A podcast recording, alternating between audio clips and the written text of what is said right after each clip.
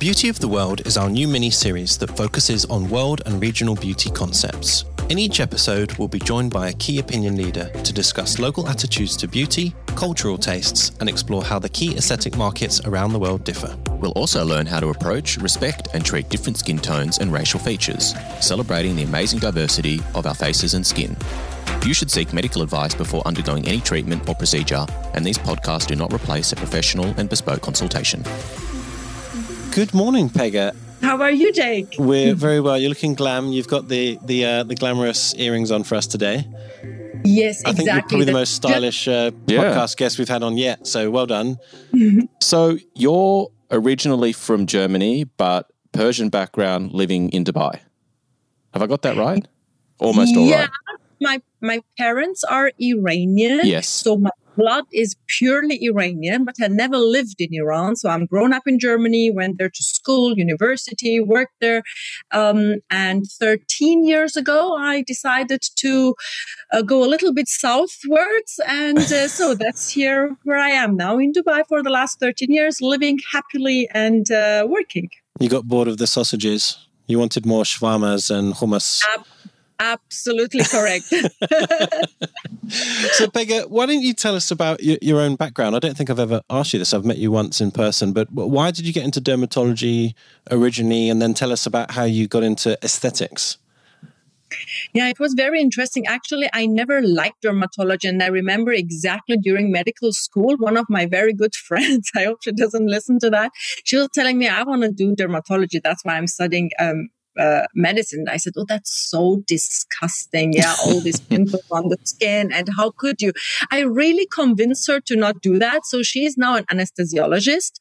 And I started, I wanted always to do something where I'm not only focused on one specific organ. So I didn't want to be limited on a specific part of the body. So I was thinking about internal medicine. And then I found it so interesting to go into cardiology, interventional, so that I have, because I love also surgery, working with my hands. So I wanted something where I have a little bit of surgical, interventional uh, procedures, but also something holistic. So I started then with internal medicine, went then into cardiology.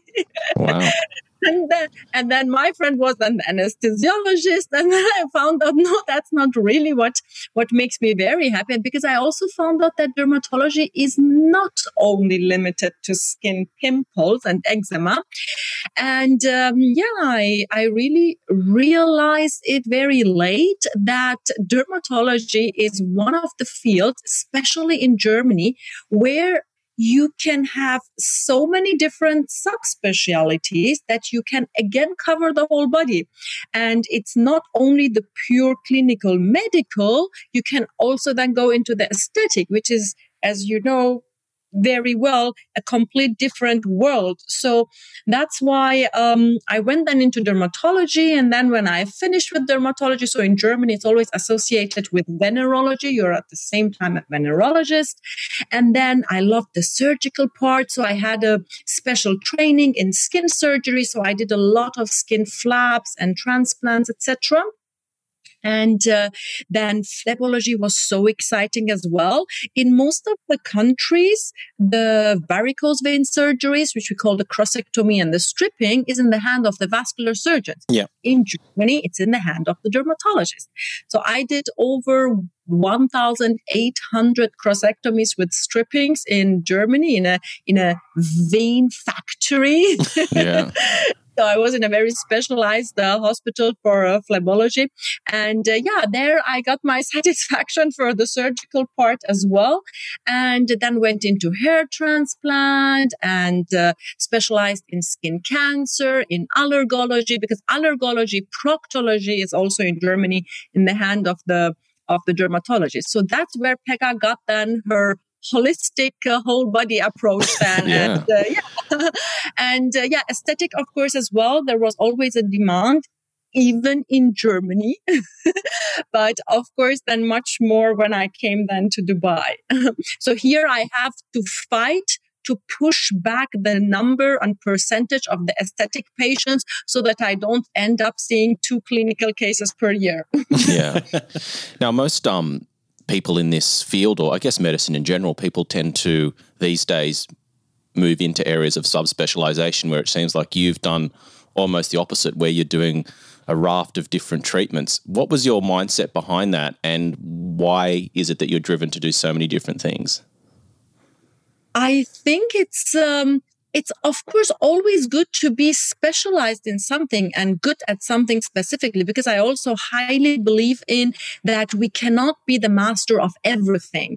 And i do send a lot of patients on daily basis to other doctors because i believe for example, for hair transplant, yes, I have an American Academy of Aesthetic Medicine certificate for hair transplant and I know how to do it. My results are really not bad.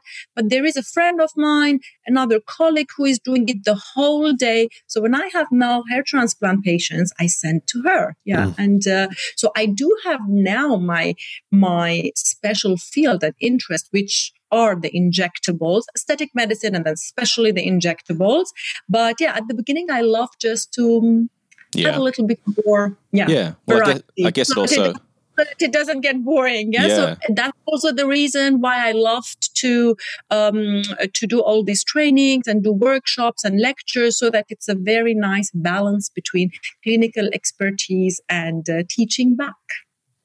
And why Dubai? I mean, obviously, it's an amazing place to live, and you know, visited many times. It's amazing, beautiful. But what was the link? Did you know anyone there? Were you offered a job there? No, to be honest with you, Jake, I was just fed up of Germany. so I lived my whole life there.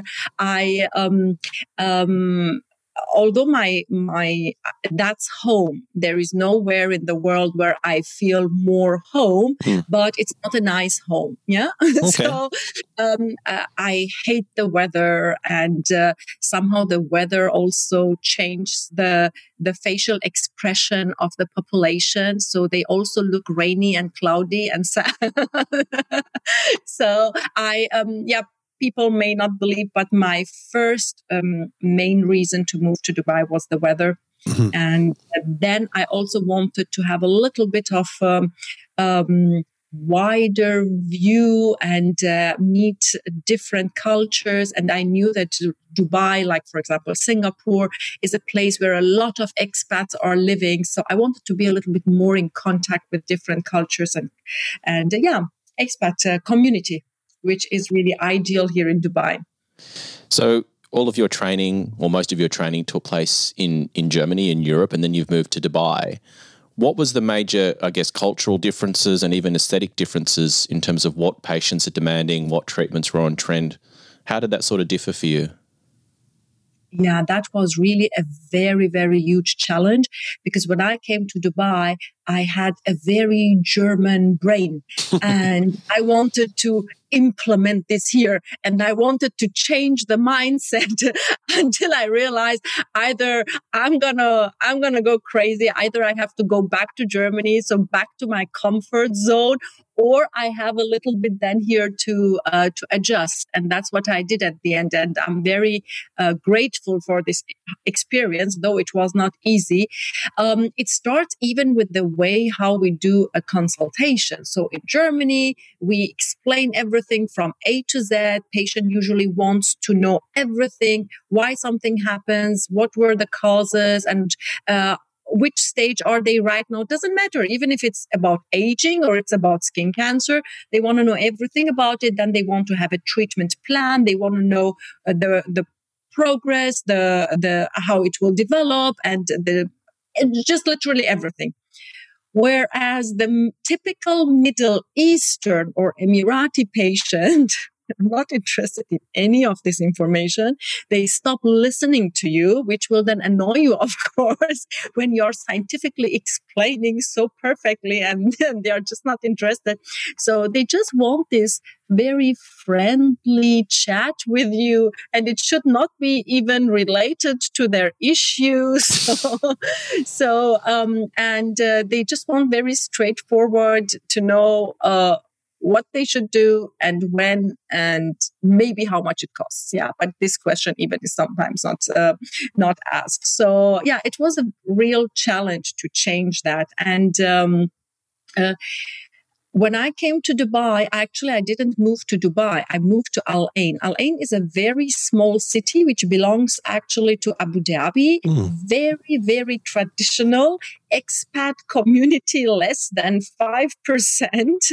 And um, I was in the Johns Hopkins uh, University Hospital there. And uh, this hospital was only dedicated for Emirati patients and not for expats. So I was purely seeing very traditional um, uh, Emiratis, and uh, yeah, it was a really a, a, big challenge. So then I moved from Al Ain after two years to Dubai, where I actually then arrived there where I wanted to arrive. Where here in Dubai, we have, I checked this morning, the um, uh, Emirati population is uh, 14%.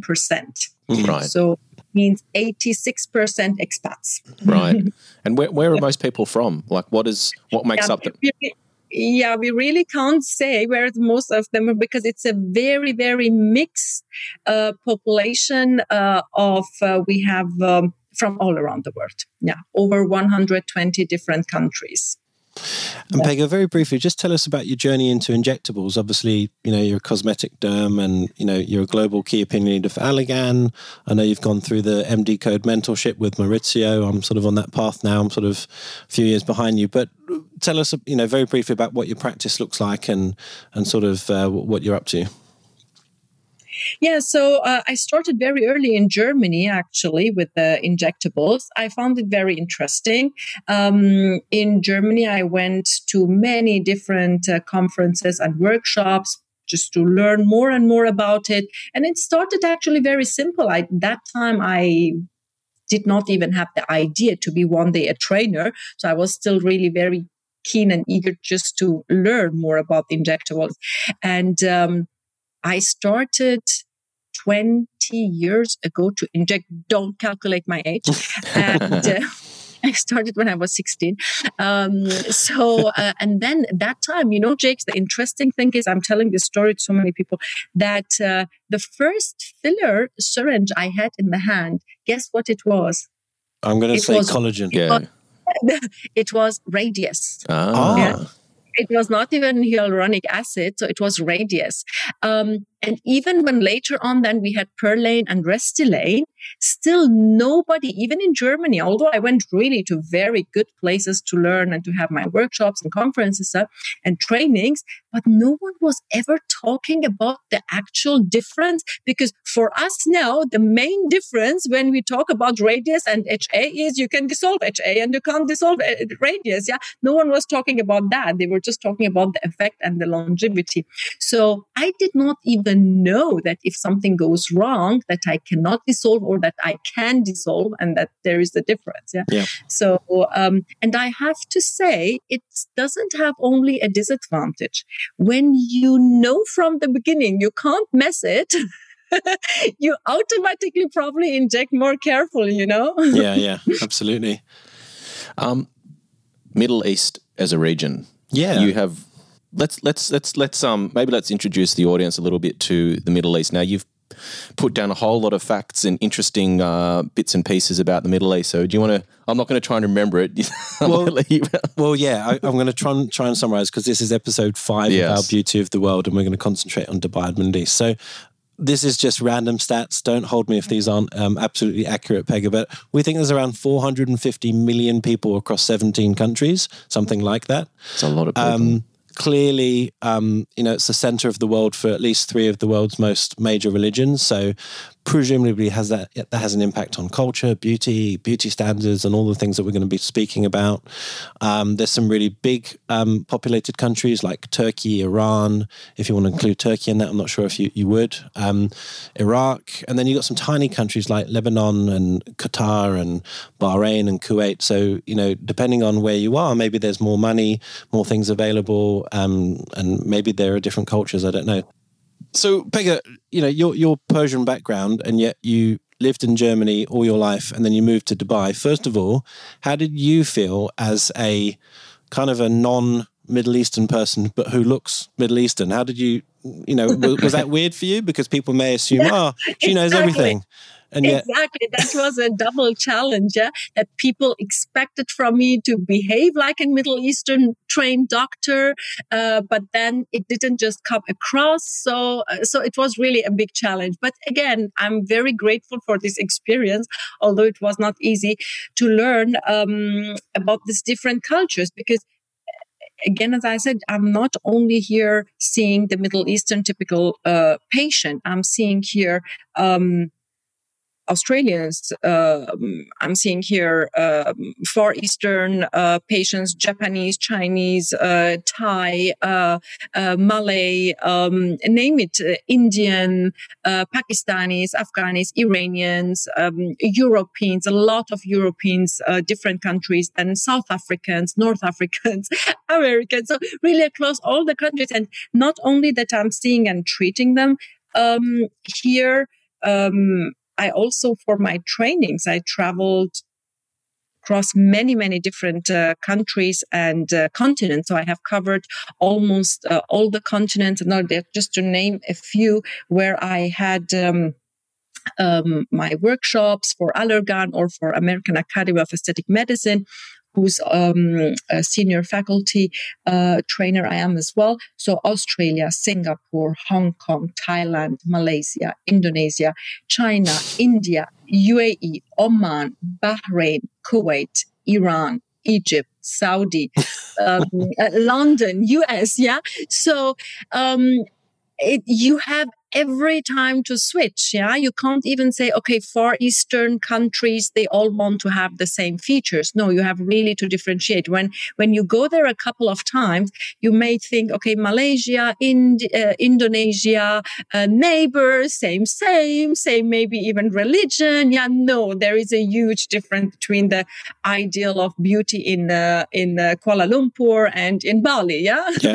so uh, the journey was very interesting. And, um, um, again, here I see many different um, uh, cultures and ideals of beauty.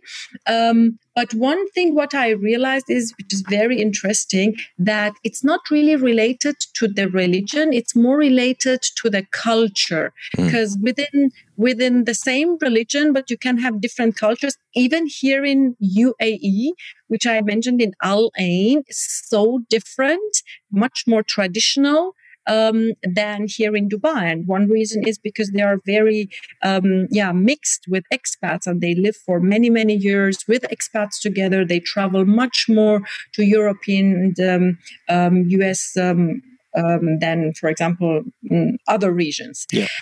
And um, another thing, two other things I have also realized, which is very interesting, is that the number of the population, for example, let's say a country has a um, 80 million and the other one has eight.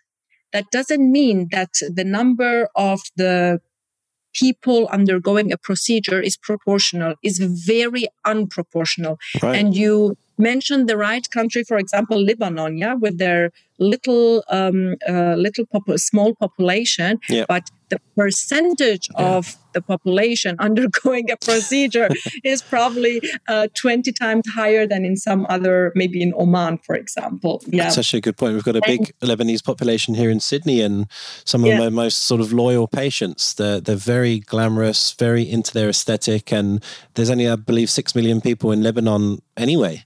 So, yeah. you know, it's just the, like you say, it's the culture rather than maybe the populace that dictates yeah. things. Exactly. And another point which I which I realized as well regarding the wealth. Yes, there is a huge difference between the wealth in the different countries here in Middle East, but again, it's very unproportioned to how much they they put their budget for the aesthetic.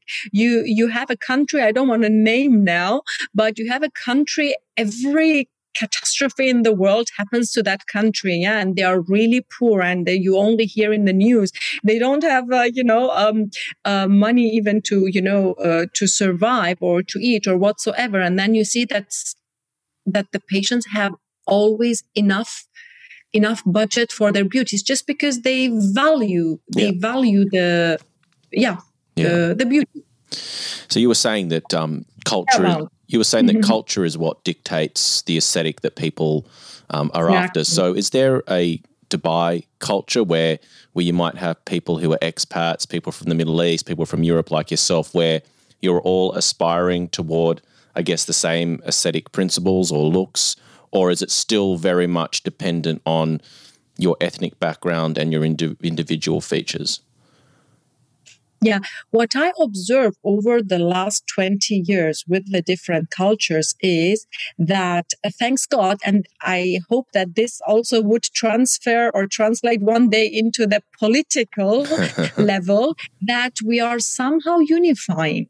So the difference between the German patient and the Emirati patient was unbelievable. It was almost the opposite 20 years ago, where because I had also in Germany sometimes Middle Eastern patient.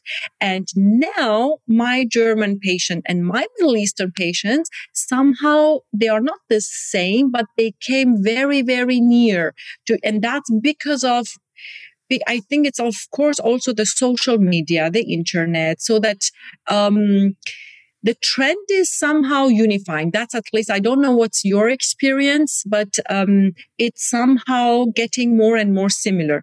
And what I now in, what does it mean in details? So the trend before here, like 20 years ago, the traditional traditional beauty idol of, let's say, UAE or Middle East was to have a very round face, to not have edges, to not have contours. That was considered as very masculine. Mm-hmm. So when, when someone wants to give a lady a compliment, they would say, you look like moon round like moon imagine yeah?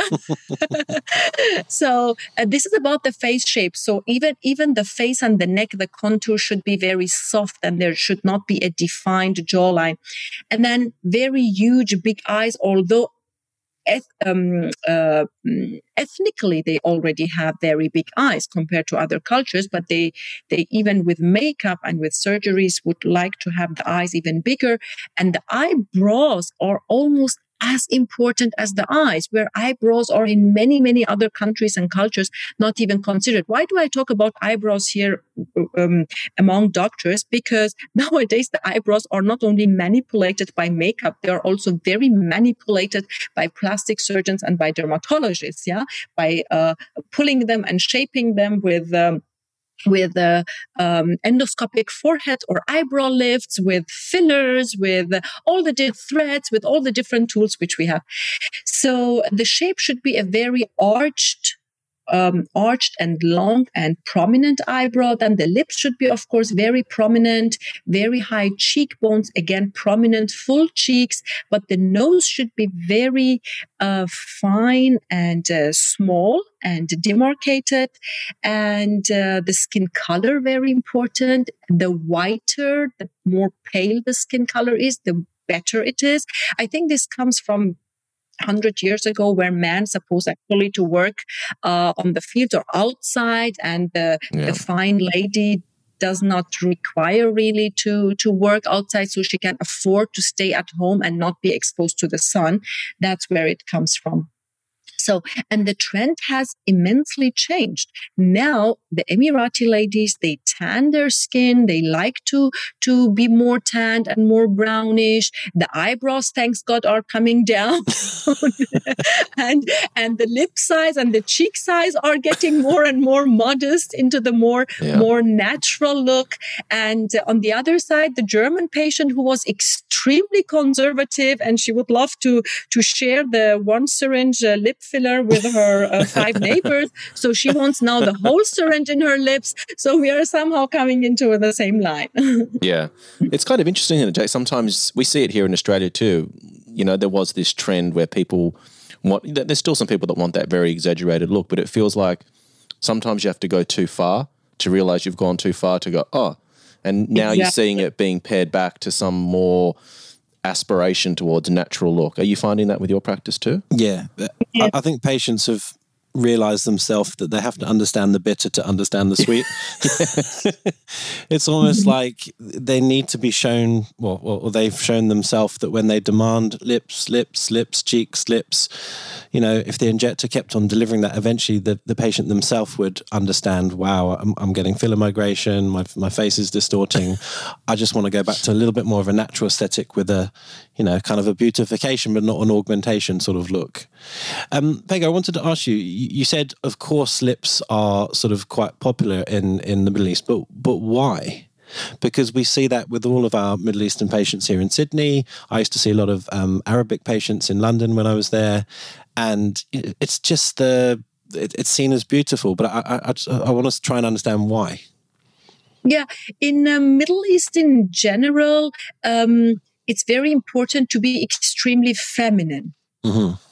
So, and lip and eye are the two, I believe, the two major aspects in the face which can show the feminine look.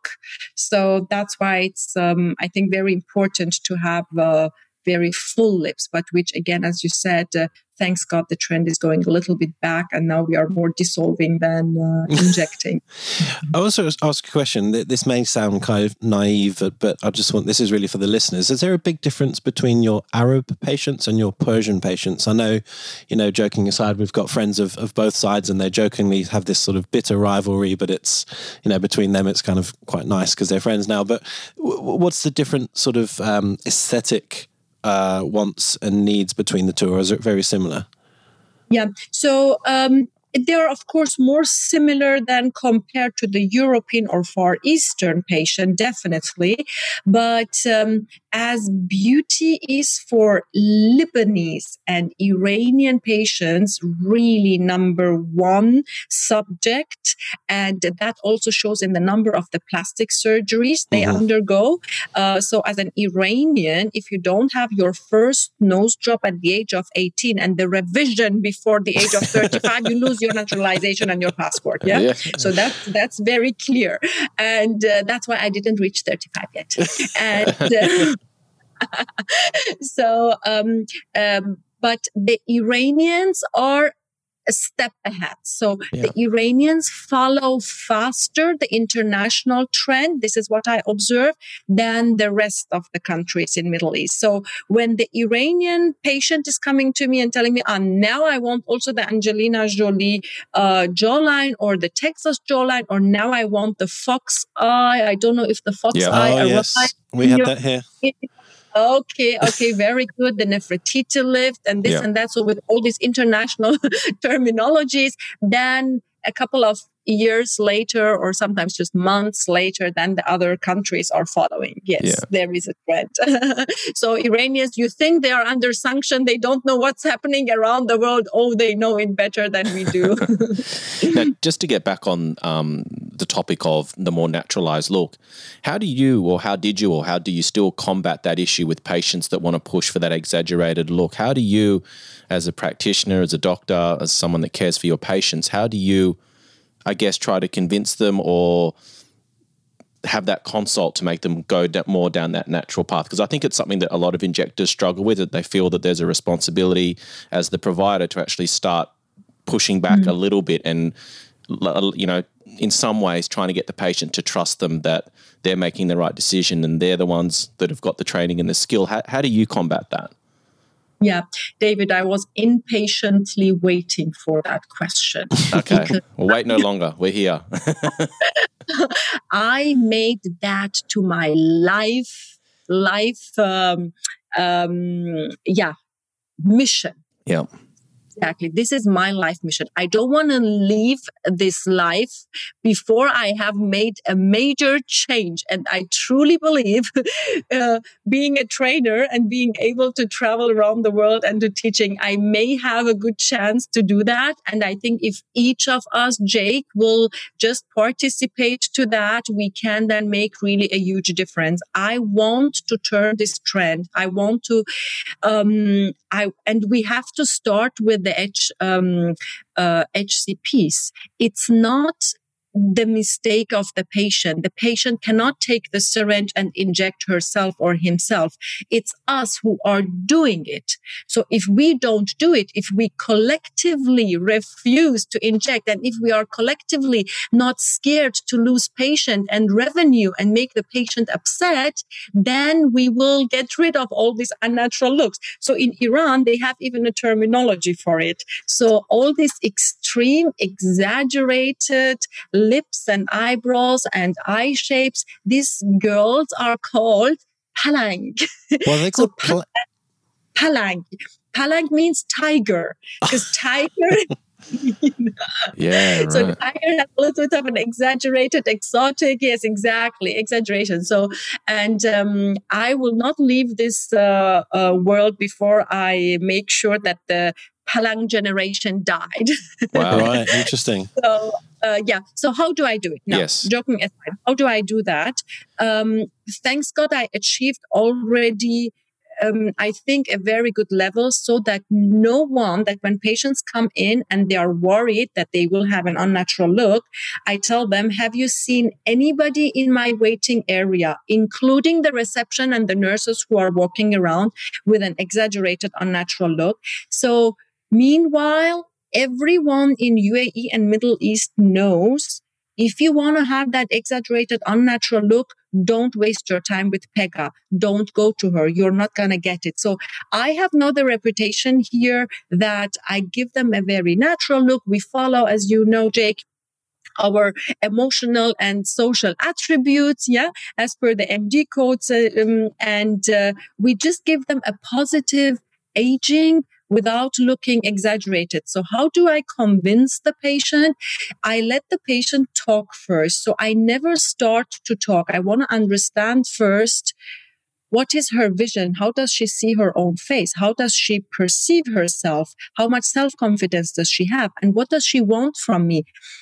What is her expectation?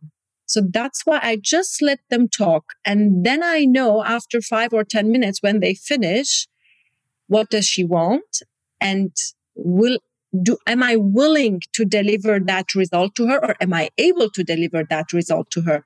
That's where the decision comes. Do i treat the patient or i don't treat the patient? And of course i'm not going to hold a lecture then for her. You have no idea and this will look unnatural and you already look very unnatural. So i do it in a try to do it in a diplomatic way that i say um, I, you do not need that extra and it would look better on you if we just enhance your own beauty and not add more. And uh, by that time, you usually already un- understand. And uh, if they still insist to have bigger lips, and then I just, I'm just very honest with them and I tell them that I don't know how to make you happier. Mm. So I don't I don't understand exactly what you want to change and I'm not able to give you that result. That's what I say. So which patient wants to be treated by a doctor who doesn't know how to give the result? and that's how my um, the satisfaction rate of my patients increased, touch wood, to 99.99%. So, because I just don't treat any more patients where I'm not 150% sure that we are on the same page and that we are aligned with the vision, what should be done and uh, uh, what should not be done. Yeah. I think that's really good advice. Yeah. That also shows in the number of the male patients. So I have the number of the male patient increase incredibly, uh, exponential actually. Again, it's just the word of mouth. So I treat one one male patient and no one notice. So they, he will tell to his brother and his brother to his colleague, his colleague to his neighbor.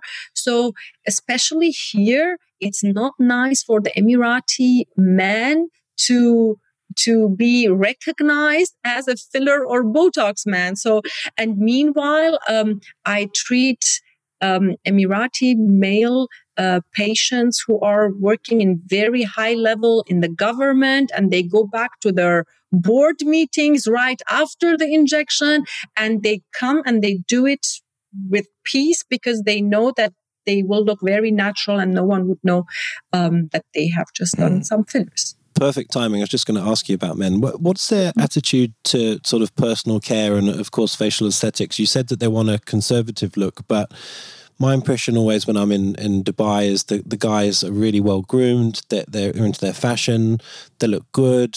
Um, so, what are they asking you for from an aesthetic injectable? Yeah, this is also very interesting uh, question, Jake, because I have not seen any in any other country or culture men who take care more of themselves than the Emirati men. Even the other Middle Eastern, I would say in general, in Middle East, men take more care of themselves. They care more about their youthfulness and uh, beauty and being handsome than other continents like Europe. Um, but especially in the Emirati men, exactly like your observation is correct. They take a lot of care. The reason they didn't go into injectables was really because they were just scared. They don't want to look unnatural. And um, yeah, so that was the only reason. Otherwise, exactly as you say, grooming, who goes, I mean, in, uh, in the European countries every single day to the barber and they have this perfect beard shape. Mm. All of them are lasered in the face so that the beard really looks very, um, yeah, accurate and uh, straight. And they do also a lot of plastic surgical um, uh, procedures. And meanwhile, also since they know that it's all, there is also a way to be injected with fillers in a very natural way and they will look more masculine the the trend is of course increasing a lot because um, the Middle Eastern man usually does not have a very strong, well developed chin. In most of the patients, the chin is very underdeveloped. Uh, contrary to, for example, Eastern European men who have beautiful, sharp uh, contours and well developed jaw. Yeah, so here is quite uh, the opposite. So when they see that they look even more masculine and they are not feminized with the fillers, then yeah. And I just thought of a, another question that I hadn't really anticipated. How do how do men feel about you know culturally? I know it's different. And being injected by a female injector. Is there any ever any objection, or do female patients want to see a female doctor and so on? Yeah, the good thing is that female patients prefer female doctor and male patients also prefer female doctor. okay, fair enough. That's why I'm stuck here. yeah, yeah. Okay, interesting. Is that because the men don't want to sort of, you know, almost admit to another man that they're into their looks? What, is that what it is? What I realize is because meanwhile, I have a very good relationship to all my patients. They're very loyal. They are coming for the last 13 years, regardless which city or which clinic I'm working, they're walking with me. So, um, meanwhile, when I ask them why, they say that they really believe that a woman has a more gentle. So, you know, men are a little bit worried about the pain and the discomfort, maybe a little bit more than, than women. So they believe that, that, uh, um, woman can inject more gently. A bit more, uh, a bit more of that nurturing element. yeah. So, like in Australia, for example, a lot of our cultural trends are led by social media influencers like Instagram or famous models or, you know, people like the Kardashians and Paris Hilton, or maybe not so much anymore, but in, ti- in, in, time, in, time, in times gone by. What is it that, what is it that's leading social trends over in, in Dubai? And who are people looking to?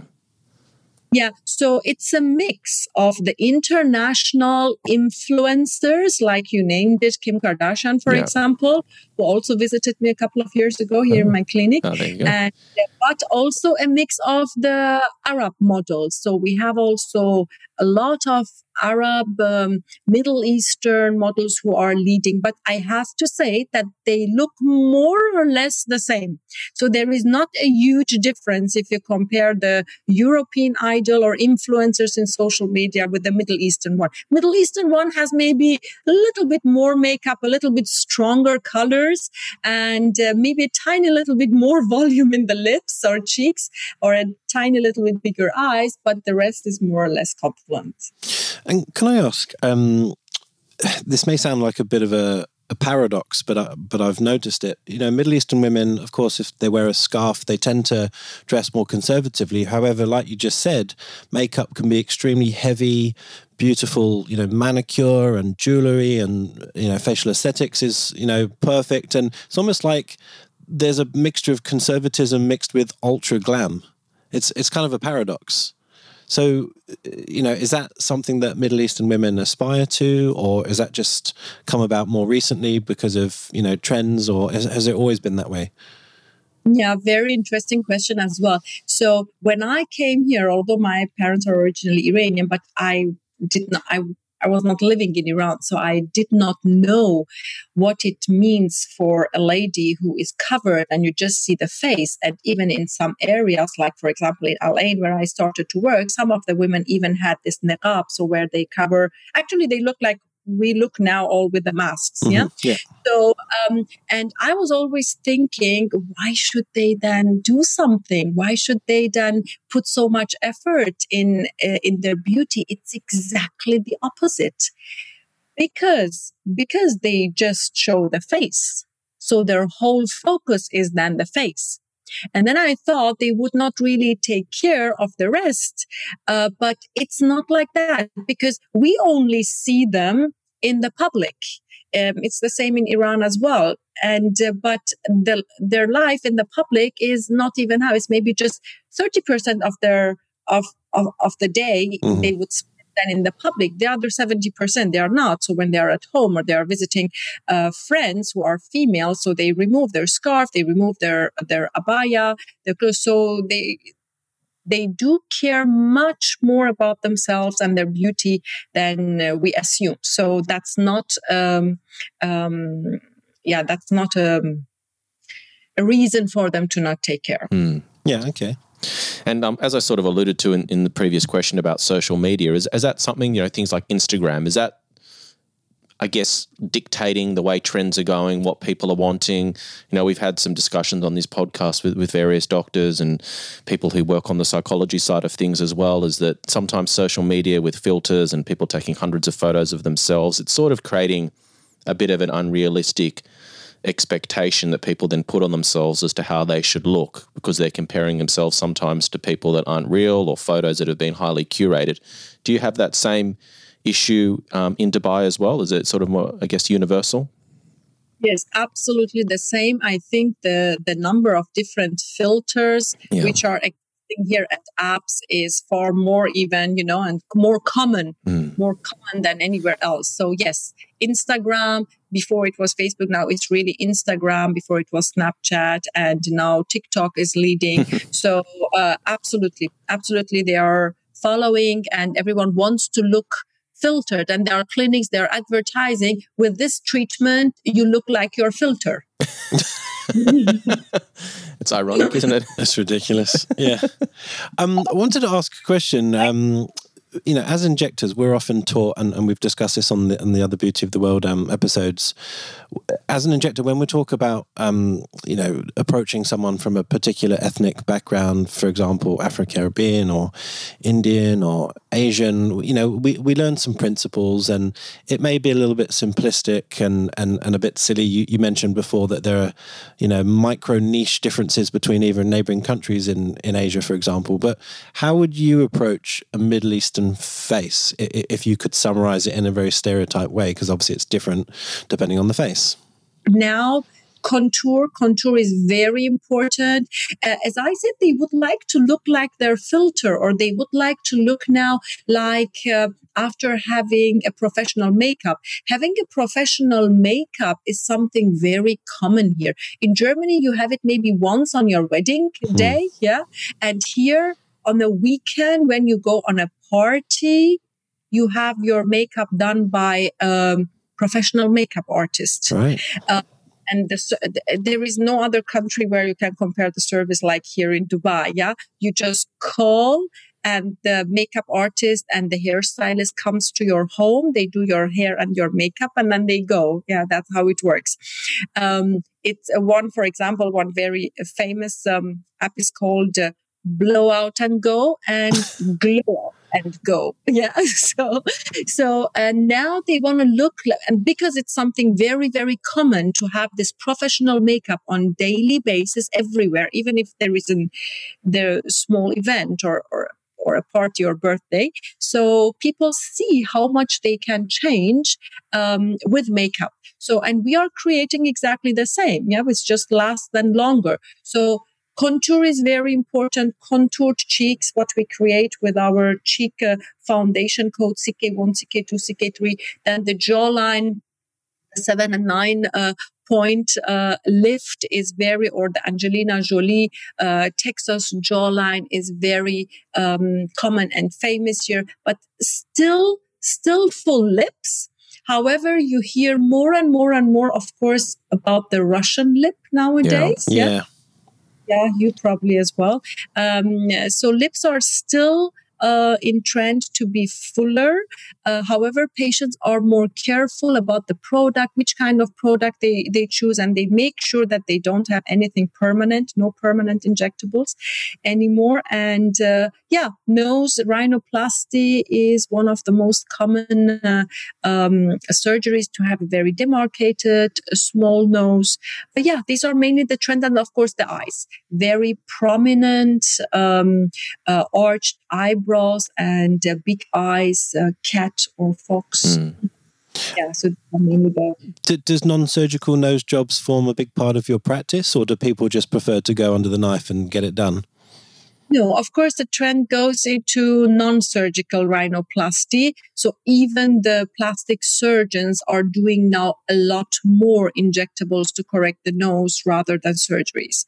Many patients prefer, of course, to not undergo the surgery. Yeah. So who would be your, I guess, typical average patient? Like, so I guess maybe to compare that in Australia here. So we, you know, we tend to got tend to have, I guess, two major categories when you're looking at it in terms of who makes up the two major groups. So you've got your younger patients that might be 18 to 25 that maybe want a bit more of a bolder look, a bit more extreme in terms of you know how much products being used and the look they're going for versus say someone that's you know 30 to 50 wants look natural more about restorative beauty than exaggerated so what's your top typical patient profile yeah, that's the beauty of Dubai, that yes. there is no patient.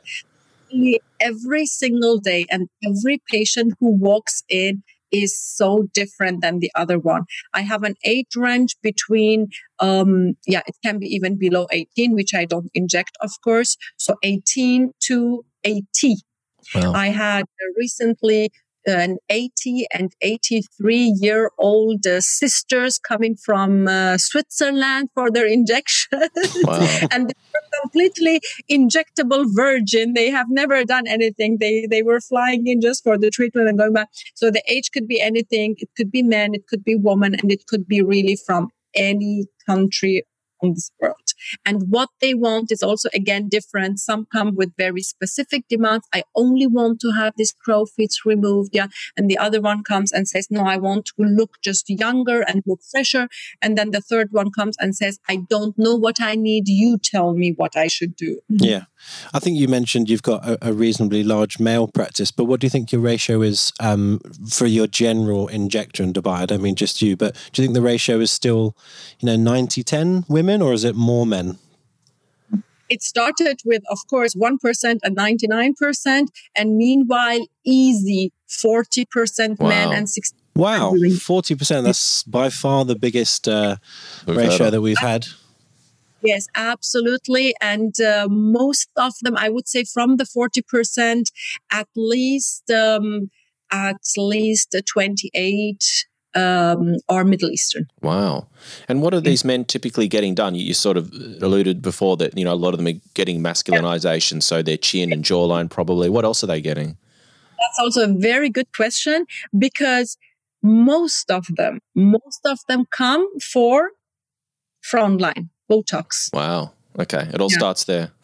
And, and, they and they leave the clinic with 12 ml of uh, fillers. You've clearly been trained by Mauricio.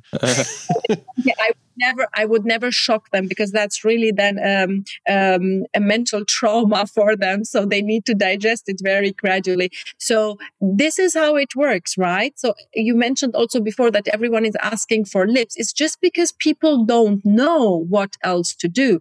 So and uh, typically our population thinks when i'm getting old um, the first thing i should start with is botox mm. and then after many many years when botox is not doing the job anymore, then I can maybe think about the filler. Don't know why, but maybe it's because Botox was first, you know, more, mm-hmm. more common or popular. And then a couple of years later, people started to hear about filler injections. So men still also think that the Botox is more natural and less visible if I do it rather than going for filler because they associate with filler injections, big lip and big cheek and being looking more feminine. So they, that's why they come just for the frown line or even for the crow feet or for the horizontal forehead line. So, and uh, that's where uh, my consultation comes then in place. So I always insist whoever books, even if they threaten us that if I don't get my procedure done in the same time, then I'm not going to come. I'm a businessman and this and that, and I don't have time. I refuse to do the procedure at the same time. Mm. And I insist, regardless how long is the, the waiting list, um, waiting time, I insist to have a 45 minutes consultation for the new patient. Yeah. because that's where i give all my all my knowledge and my my uh, uh, life mission yeah comes then into place. And that's where i sound now negative but it's not i brainwash them. So i explain to them from a to z so that they and I don't even tell them you need filler, you don't need Botox. I make it in a way that at the end, I ask them, do you think you need now? Do you think you need the frown line Botox? No. do you think you just need to look more masculine and stronger and look more trustworthy and less tired? Yes. So then let's start. And I always start with 2 ml with a new patient, I don't inject more, even if they say I have an open budget, I don't have time, I want to get everything done. I just know that it's too much for them. Even if they feel good and they feel that it looks very natural, the moment they go out, the swelling is a little bit more with six syringes than with two syringes. Then uh, if anyone tells them what happened to you? What did you do? They they might then immediately feel a little bit insecure even if they like the result but you know they they don't like the reaction mm. of uh, of the environment. So that's why i always start with two then i'm on the safe side. I know i will not receive in the late evening the call what did you do to me? Yeah. And yeah. And i think that's a really interesting point is that well i'm not a medical practitioner but i'm involved in the industry and i've been you know, working with people like Jake for many years. So I understand it becomes very natural and normal to us. But I think that for patients that, especially men, having this treatment for the first time, it's quite confronting. There, there is a process of, you know, getting used to it. You know, your face has changed. You know, people are noticing. Though it's, I think it's, you know, really um, intelligent and and sort of responsible to take things very slowly and let people sort of, you know, acclimate to these sorts of treatments. Yeah, definitely. I mean, mine's very similar to yours, Pega. I, I mean, I don't have a limit on two. I, I, guess I might go up to three, but rarely I'll do more than that. But I definitely spend about an hour with new patients, and I like using toxins as a gateway sort of treatment. You know, you know, it's very simple, less swelling, less downtime. They get used to sort of something changing on their face, and then the second consultation we can maybe do some filler. So yeah, but very similar, very similar.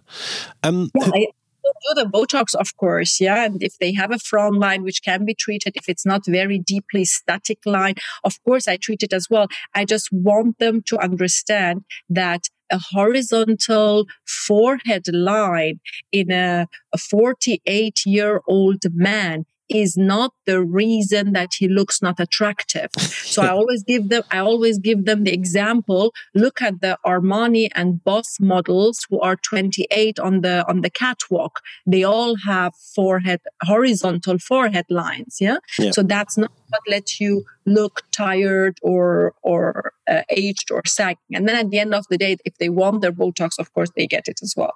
Hundred percent. Now, who's allowed to administer cosmetic injectables in in Dubai at least? And then what about the other countries? Is it very dermatologists and plastic surgeon led, or, or can nurses inject?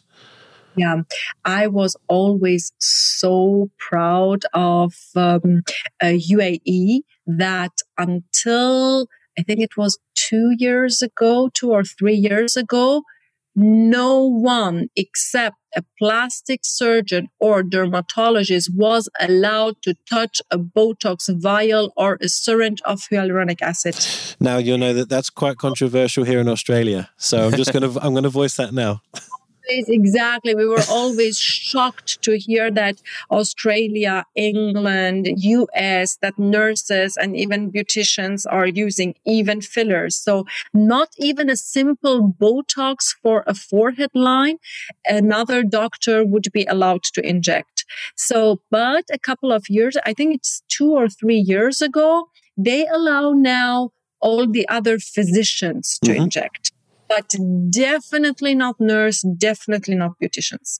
All the patient prefer to have their fillers and Botox done by plastic surgeons and dermatologists. Sure. I, I mean, you could sort of understand the patient perspective that their kind of imagination is, well, plastic surgeon knows what he's doing. He does cosmetic stuff all the time. Makes sense. But can I just explore your, um, worry, I guess, that um, maybe other, you know, whether it's other physicians or, or nurses, or in the States, we've got um, physicians' assistants, I believe.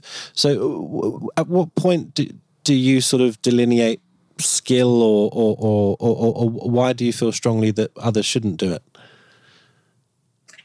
Uh, to be honest with you, I would never dare to say that uh, per se a gynecologist or a dentist is not able to inject because what I, what I learned how to inject, I did not need my dermatology program for it. Yes. Right?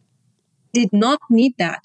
And if I'm a dermatologist who injects two patients per month, and if there is a GP who had the same training in aesthetic medicine like I had, and this doctor is, or even more, and this doctor is injecting, uh, patients per day, of course he is more skilled and he's better than me. So the only reason is, I think the only justification to keep it for specific um, specialities is that if we give it into the hand of everyone, it's like the, the, you know, the, mm, we call it like the hot chocolate. Yeah. So because everybody knows it's easy, it's fast, you can make a lot of money with it and it's, there is a huge demand. So people forget about their practice. There are so many doctors. They don't work anymore as ENT. They don't as a general surgeon. They are just focusing on aesthetics I think that's a little bit what's a bit irresponsible, you know, for the whole, uh, yeah, for the community. So your main that's worry is sort of dilution of, you know, the yeah. the the healthcare providers exactly. rather than anyone's particular skill. Exactly. So seventy percent of the injecting that's done in Australia is done by nurses. No way. It would be 70%. And I mean, probably Jake can speak to this better than I can. I, I don't, I haven't seen any, any literature or anything that shows that nurses have a higher complication rate than doctors? No, and, and we explored this uh, with uh, Lee Walker. I don't know if you know Lee Walker. He's um, a, a, trainer for Teoxane, and obviously in the UK, it's it's the sort of extreme example where anyone can inject with impunity. You know, beauticians and well, even non-beauticians, anyone literally could inject fillers, and you know of course, it was a sort of a similar argument, but sort of down down the ladder of well, you know, nurses, doctors, and dentists should do it, but no one else should. And then I asked him the question, well, you know that that sounds logical. Someone with zero medical background probably shouldn't do it whereas you could argue either way who else should. But there's actually yeah. no data to support that you know any particular group whether it's dentists doctors nurses or anyone else has a mm-hmm. higher complication rate. You would assume so anecdotally. Well actually i would i would expect that nurses would have a rec- higher recorded complication rate because they still have to go through a scripting doctor. So when they when they get something that goes wrong you would think that they have to report it to the doctor that's written the script and that would somehow be recorded somewhere whereas maybe doctors who don't need to get a script from a third party might be in a position where they can be a little more quiet about the number of complications that they're getting. I guess we're getting into dangerous territory no, now. No, no, um, discussion. It's, it's, actually a good question. I mean, you know, even here in Australia, if you know, let's say I had a complication of vascular occlusion or something with a filler, it's my duty to report that to Allergan or, or, or whichever filler I want to use. Um, it's not like by law or anything, yeah. but I, I, should just for the statistics and and so that they can sort of check that you know the batch of fillers okay and, and do all their sort of due diligence. But um, yeah, it's an interesting question. I mean, you know, I, I'm, I know many very highly skilled nurses, and I know lots of doctors who I would argue probably shouldn't have a syringe in their hand because I've seen them inject and it's not great. So you know, you know, it's a bit, a little bit. Uh, I'll start again. A little bit like what you said in your introduction, Pegah. When you're a dermatologist in Germany, you were doing quite a lot of stuff, including phlebology, that in other countries they'd raise their eyebrows at. So I think it's just different countries have different training and, and different expectations and some yeah. norms in, in some countries are just different but um, yeah it, we come back to the same question that we've discussed on the podcast many times which is how do we train people or who should we train? What is the syllabus and how do we prove competence? That's really the crux of this question and i don't have an answer. I don't think anyone has an answer. It's a difficult one isn't it? Because it's it's quite a sensitive topic because you know there are there are some people who make um, claims or jump up and down about certain groups who should or shouldn't be doing certain things, and you know maybe there's a valid reason for some of it. Some of it's commercially driven as well. People don't like the fact that other people are encroaching on their commercial territory, and they will then say, oh, it's for patient safety, and they'll where they're not being really genuine about it. And I guess part of the problem that you you sort of spoke about, Jake, was there is no standard training protocol um, for being a cosmetic injector. So therefore, everyone's saying, well, my, you know, only dermatologists should do it, or only nurses should do it, or only plastic surgeons can do it, and everyone's sort of flying the flag for their own group, but no one has come together and said, right. You know, this is an egg that's been scrambled. It's very difficult to unscramble it. So let's look at saying, right, what is the, the basic level of competence or medical training that you need to have t- as a prerequisite before you can continue on? And then look at whether you're a derm, a nurse, a plastic surgeon, cosmetic physician, general surgeon, whatever, you need to go through the same standard training protocol to prove competence. And then, at least that way, as a community, we can say, well, we've got a standard protocol, we've got a standard minimum requirement for, for training, and then we all go on the same training pathway and have to pass the same exams and prove competency so that you can safely say that no matter what spe- like a, no matter what background they've come from, all these injectors have gone through the same standardized protocol. Yeah, actually, maybe I'll ask you, Pegah, because you're a trainer for not only Allergan but a third party. I think you said the American Academy of um, Aesthetic Medicine. So who are you training and and how are you training them and, and how do you guys decide I you know you get your certificate you're competent you're safe to go how, how are you making those decisions yeah, so uh, American Academy of Aesthetic Medicine is actually teaching worldwide uh, physicians only in aesthetic medicine. So it includes injectables, which is botulinum toxin, and um, uh, HA fillers, then uh, all the lasers are used in the aesthetic medicine, not only lasers, also uh, light based devices like IPL, for example, or LED, then uh, all kinds of mesotherapies, PRPs, microneedling, uh, then cosmetic dermatology, which is also includes uh, um, treating scars and marks and uh, um, yeah, aesthetic dermatology like pigmentations, for example, or um, uh, just the skin complexion. Yeah. And uh, so um, it's a very huge, it's a very um, huge program, which is divided into three um, levels. Level one is for beginners who just want to start to learn. So it has then three days of uh, uh, chemical peel, skin conditioning, initial injections like simple injections for the Botox and uh, fillers. We start usually with the, uh, the beginner in the beginning um, um, just with uh, injecting the nasolabial fold with a cannula, for example. And then in level two, after having six months of uh, training and after having six months of uh, practical experience in their clinics, then they are eligible to come back and take then the level two, which is then the more advanced level. So then we build up on that botulinum toxin injections. We build up on the filler injection with more areas, medium risk. Mm-hmm. And um, and the same with the lasers or with the PRP. So, and then the third is then the board exam. So after each each uh, level, they have done their certificates, and usually, at least here in Dubai, but also in many other countries, I see that the doctors who had their training with us, um, that they do announce in social media or in their practices, they show that they have the certificate. Uh, but it's exactly as you said, David. It would be so much better and also really fair if we would say you have to go through a specific um, training before you're allowed to inject this or that rather than just restrict restricting it but because there is no country and there is no yeah. rule who is allowed to inject that's why some countries they try to restrict it or minimize maybe the the problem or the risk in just saying okay only specific groups are allowed to inject. Okay, fair enough. And do you guys have a, a national congress or, or, even a regional congress? I don't mean with the pharma companies, but you know your your own sort of national congress, or or not really? Do you just go to things like AMWC and IMCAS and all the other ones? No, definitely. We have also uh, uh, two main national conferences. One is the Dubai Derma, and the other one is Dial Diet, where we have a lot of we invite a lot of international speakers too. And I don't want to miss any of them because it's very important also to connect really with your uh, with your yeah national colleagues and uh, you know who are practicing here again, we come then back to the regional specifications and what is more wanted and demanded in the Middle East. So, um, yeah, okay. and they have very good high quality as well, the conferences. And how are your safety protocols regulated? So, what happens if it all goes wrong? Do you have like a governing body that oversees to make sure that everyone's doing the right thing? Like in Australia, we've got APRA, um, and they sort of keep an, an, eye on what everyone's doing, and you know, then step in if, if people need discipline or there's issues.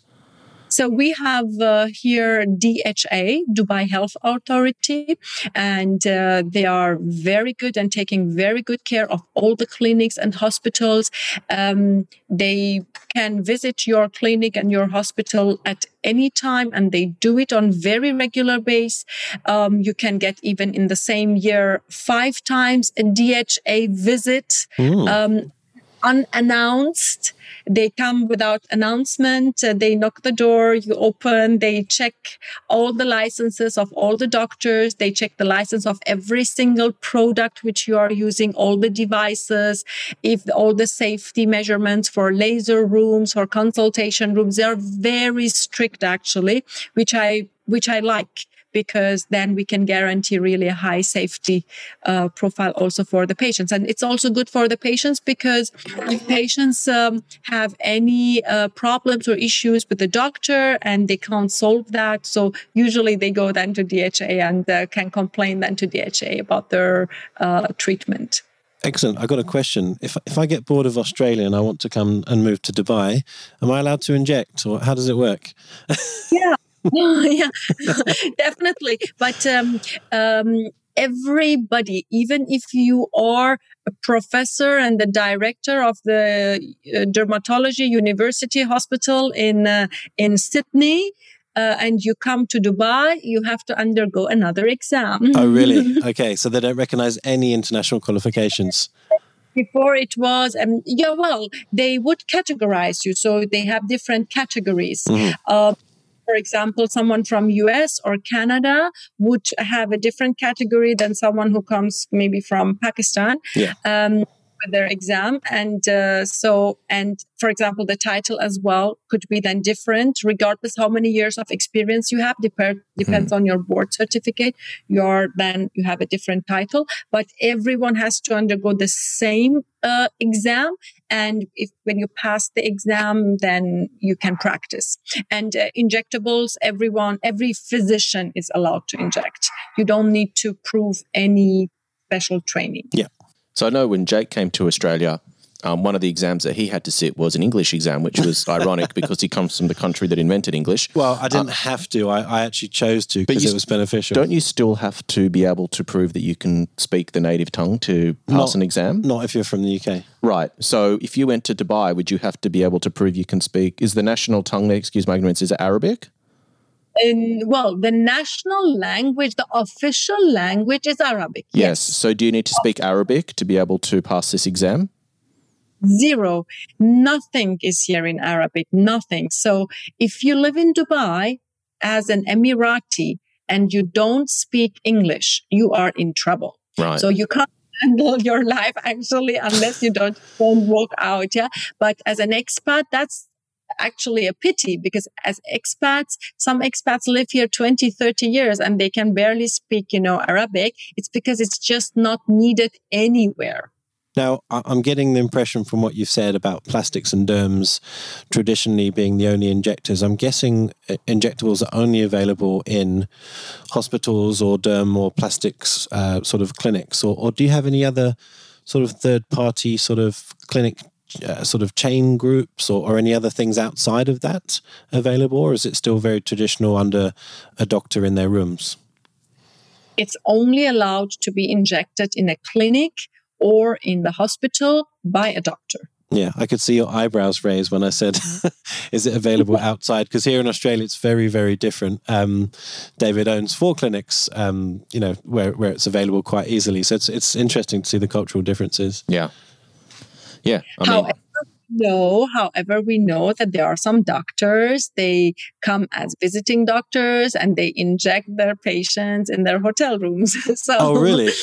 Wow. Yes, yes, yes, yeah. Or there are these Botox parties or filler parties. I have many, many times, especially during the lockdown. I have received so many requests and uh, yeah. Uh, this urgent, urgent request. Yeah. Please can your home and be in I said, if I would have Botox, I would not be able myself to frown.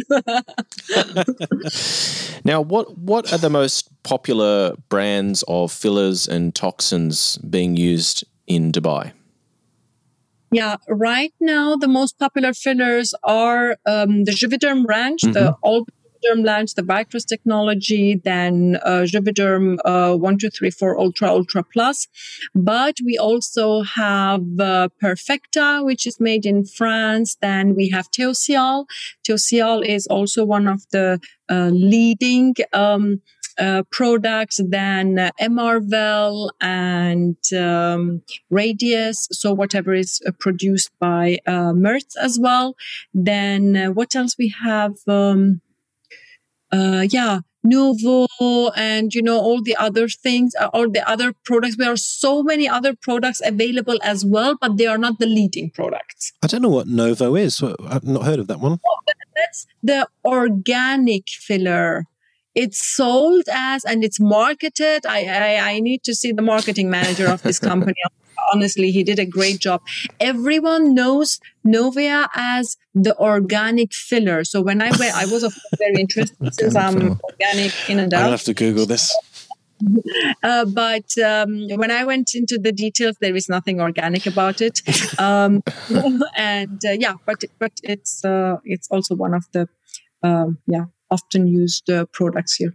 Interesting. Now, Pegah, I know you're a highly sought after injector, so your price prices may not be similar to the average doctor. Maybe they are. I don't know. But what would you typically charge a patient for a mill? And and do you just charge double for two mills, or is there a discount? Or, or how do you guys normally do it over there? Yeah, uh, like everything else that is so diverse here in Dubai, exactly the same applies also for the prices. I don't think that anywhere else there is such a huge discrepancy between the prices mm. for the fillers and for the Botox, like in this country. Really? Okay. So let's Yes, let's start with the country. So, because we are talking about Dubai or we are talking about UAE, because UAE has five Emirates. One of them is Dubai. The other one is Abu Dhabi. One of them is Sharjah. Then we have Ajman, Fujairah, Ras Al Khaimah. So, for example, in the Northern Emirates, the smaller traditional ones like Sharjah, Ajman, Fujairah, or on do you have something like groupon or coupon? Yeah. Yes. Okay. So you can also get groupon or coupon botox for 900 or even 500 dirham. So uh, 420 dirhams are 100 uh, euro yeah, I've just worked that out. So it's about 320 Australian dollars or 250 US dollars. For how much? Yeah. What is that for? And, and what does that equate to? How many units or how many, you know, what, what is that? Filler. Oh, filler yeah. for one mil.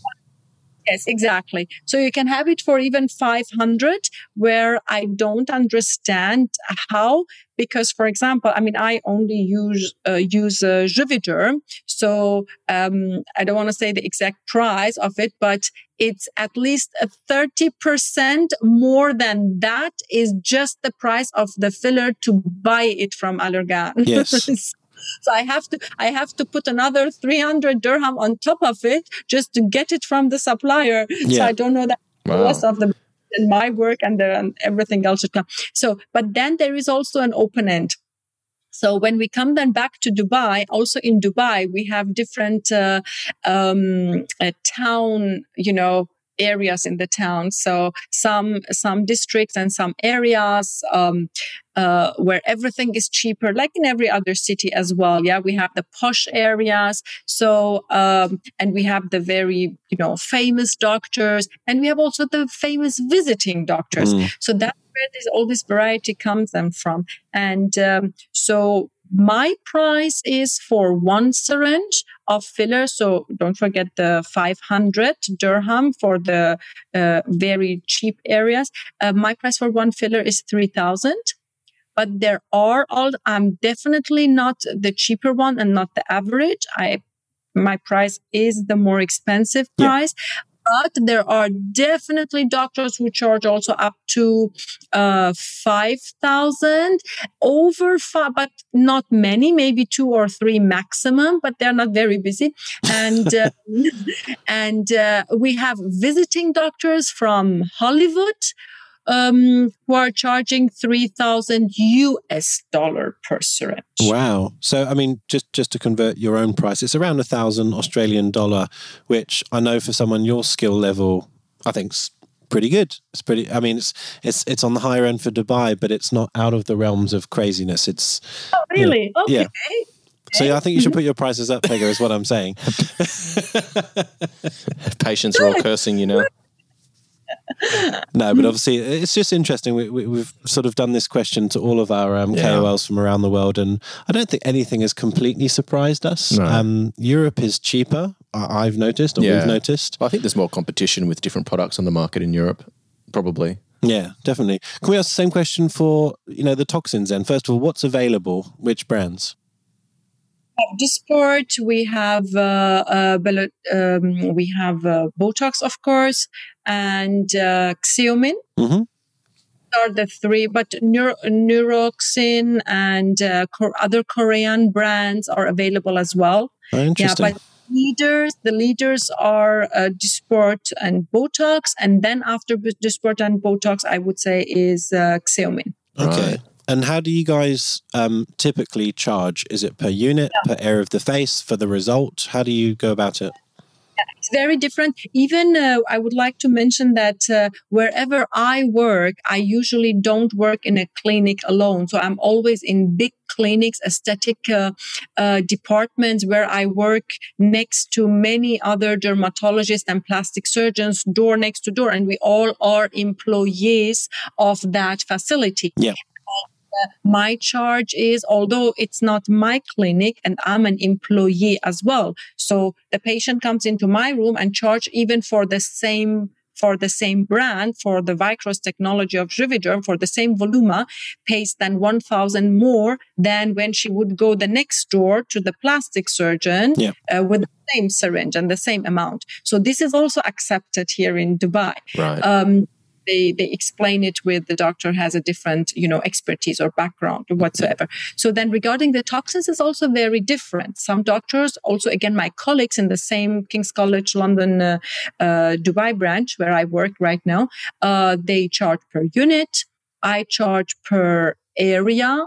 But uh, what i say is it's because that's what the patients love. It's unlimited amount. Until, until you and me we are both happy with the result including the touch up so that already sounds so because you know people don't like when they when they pay for something and then they have to come for the correction maybe one two times and then they need to pay again and again. They think that the doctor is doing it on purpose to charge extra. Yeah. so that's why gave them peace of mind until now don't record that yeah until the bra falls down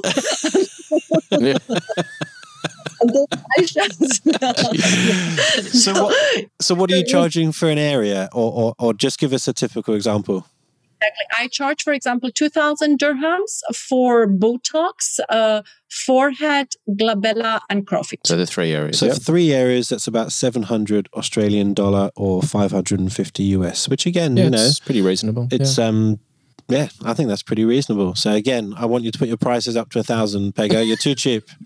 and I'm one of the most expensive ones. Okay. There you go. No, no, no, I'm joking again. And um, what about other products? So you mentioned that the first syringe that you held was uh, Radiesse. So do you still use like biostimulatory products, so like Sculptra? I don't know if Profhilo's there yet or not. And then also your other treatments like uh, your fat dissolving, so your Kybella or Belkyra, depending on, I'm not sure what you guys call it there, which one you have. Yeah, unfortunately, we don't have any of them. We don't have Kybella and we don't have Belkyra. That's sad. So um, we um, I use only Vycross technology and I only use Botox from Allergan as toxin. Uh, but uh, for uh, skin quality, I use Volite. That's my my favorite baby. But I do a lot of procedures um, uh, for skin quality, uh, mesotherapy, different kind of mesotherapies, PRPs or PRP combining with microneedling, uh, laser treatments. So patients usually get a treatment plan, which starts always with Botox and fillers because it's just one or two sessions and then it's done, it's finished. It lasts for quite a long time. And then we start with the skin quality treatment because skin quality, mm. as I tell them, it's like brushing the teeth. You can't just do it once and then say, I don't need it anymore. So you need to do it all the time. Can I ask, yeah. and this is quite a, a, long question, so please try and keep it short. As a derm, like there, we've had a lot of guests on who, who don't believe in PRP, they don't like PRP, they find it too too subtle or too fiddly. What what are you using it specifically for? And and are you manipulating the PRP in any way, or is it just centrifuged and, and injected? Mm-hmm. Yeah, exactly. So what I do is I would only do a PRP for a patient as one treatment with nothing else if the patient insists on it. And I have a few patients who only want PRP and nothing else. So how, the way I explain the effect of PRP is I tell them when you go and you have an IV vitamin drip, how can the doctor tell you which percentage of your kidney, of your bone or your, or your hair will then be improved? That's the same with PRP. We know that there is an effect, but I can't tell you which percentage and I can't even tell you on which aspect you will see the improvement. I can't tell you if you will see it in the sagginess or in the size of your pores or in the pigmentation or in the hydration. Mm-hmm. So if they agree with that, I do it. But what I do is always combining treatments.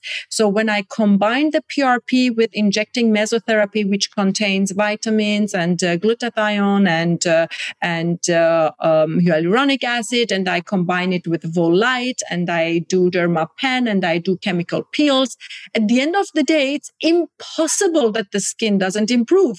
and at the end of the day, they are not asking me which percentage of it was from Dermapen and which percentage was from PRP. So I give them a package. I tell them you can take this package or you can take the smaller packages.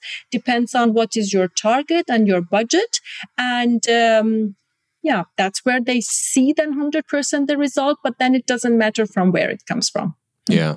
What about things like threads? Do you, and they've become very popular, well, particularly the mono threads have become very popular here in Australia uh, in the last sort of 12 to 18 months or so. Do you have that sort of craze over in, in Dubai as well?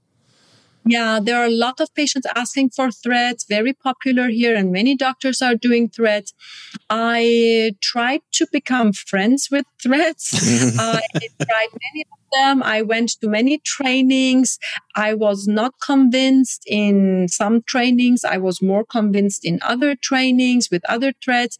So, and then I started to use it and I was happy with the results. But at the end of the day, when I compare the the recovery time, the way it works, where does the effect of the thread comes and where does the effect of the filler comes? And then what happens when you do both? So when you create that fibrosis every couple of months with the threads and uh, then you put filler on top of it because we have here a lot of patients who are also traveling a lot expats coming going or um, being all the time you know or, or changing the doctor. This is here very common. It's not in other countries. Usually in europe patients stay with their one doctor. Here is really like a doctor or clinic hop, hopping. Um, so that's why I stay away now more from the threads because I don't like so much to combine filler with threads because I see that the fillers behave different in a skin which had, for example, of course, a facelift. So where you have full plane of scar tissue under the skin or how, or a um, couple of sessions of uh, threads. Yeah, so they are less soluble, less. And I think again, you, you've agreed with pretty much everyone from every country. You tried it, you weren't hugely mm. um, sort of blown away by it and, and you've gone back to filler. It's interesting. Yeah. I think it depends on the expectation as well. I think that um, if you see people overselling the results or promising facelifts and all sorts of things, I think that's probably when you run, in, run into problems.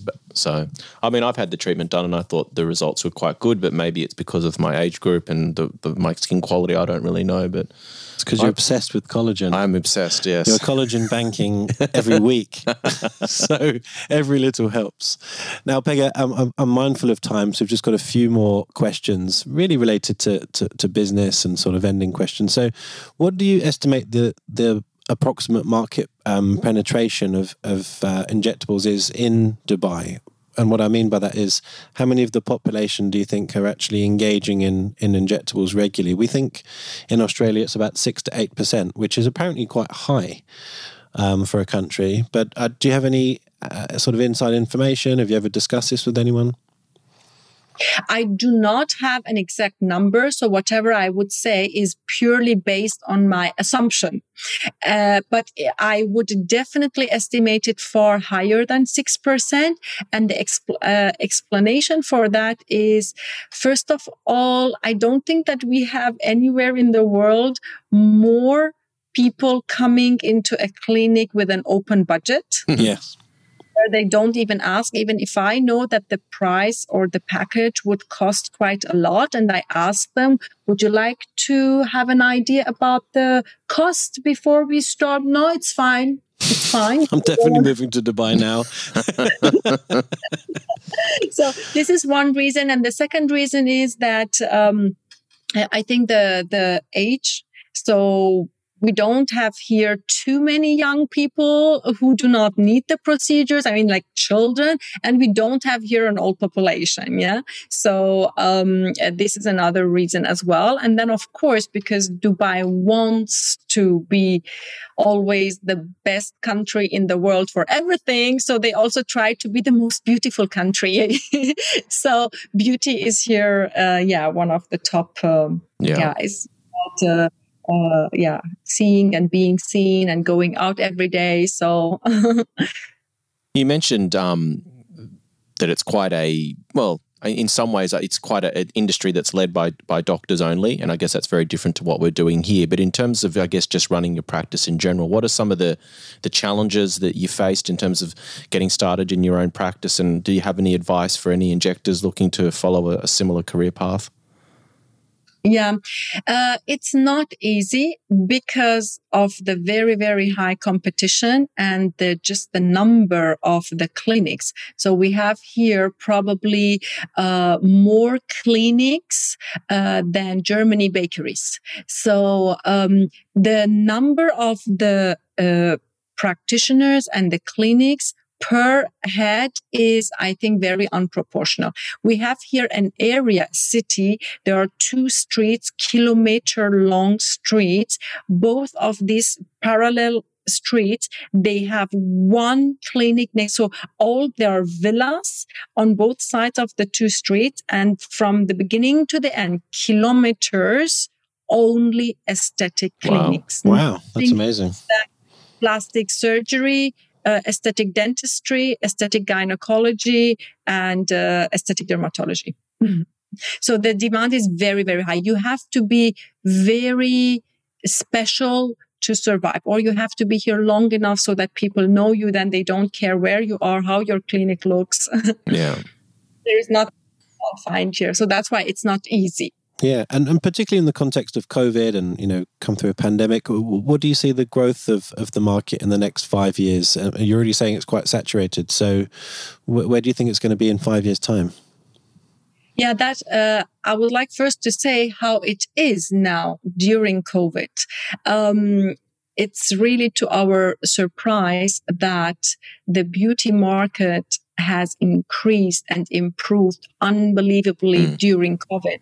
No one would have thought, everyone thought, okay, people will now focus on very essential things and they don't want to waste their money mm. and they want to spend it in, in their, in their health or in anything else or moving out. But, uh, we have extreme high number of new expats coming here, extremely high number of tourists coming here. And uh, people are, because of all these Zoom meetings and online meetings, everyone is just taking care about how they look when they have the meeting. So um, the market has increased unbelievably against our expectation. Uh, everyone's revenue in the aesthetic is increased. Of course, some clinics, they they couldn't survive because they had to close for a long time. But all the stronger ones who could survive during the lockdown where we were not allowed to even enter the clinic as the doctor, um, um, yeah, they all picked up and uh, were recovered. And uh, difficult to say what will happen in uh, five years, but what I observe is World War couldn't also stop the people, you know, to have their surgeries and aesthetic procedures done. So why should a pandemic do?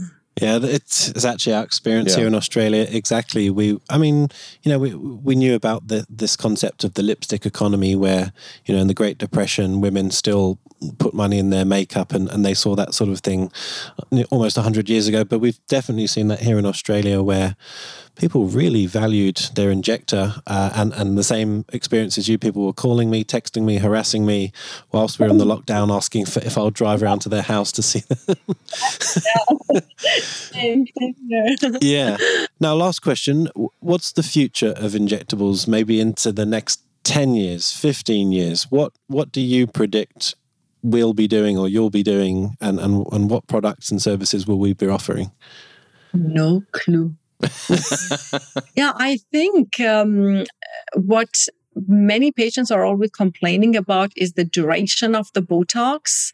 Yeah. If we would be able to inject uh, botulinum toxin in a way that it would last longer and um, maybe a more safety pro working on the safety profile yeah. that we could avoid the uh, the eyelid ptosis or the uh, yeah the other complications of the fillers i'm sure because if we if we observe what we have achieved over the last couple of years why should we not be able to further improve Fair enough. Long, longevity would be definitely something what what hopefully will be worked on. Yeah. Yeah, it's an interesting one. I mean, I've I can't think of a patient who's ever been truly bothered that they only have to see me every four months mm. or so. I mean, it's not it's not that short a duration. It's three times a year. Yeah. So these new toxins coming out. I mean, maybe I'll be completely wrong, and, and everyone will will love it because they only go twice a year instead of three times a year. But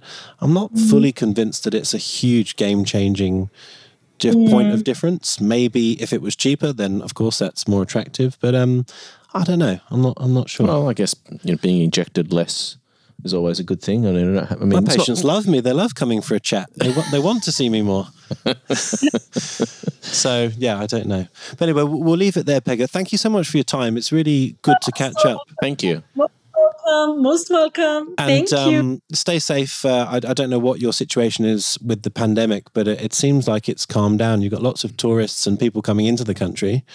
Um, but uh, yes, so we'll we'll catch up soon, and really appreciate your time and uh, look after yourself. Oh, and before you go, um, let's grab your contact details if someone wants to get in touch and send you an email or ask a question, and then also if you're on social media, just give everyone your your your contact details.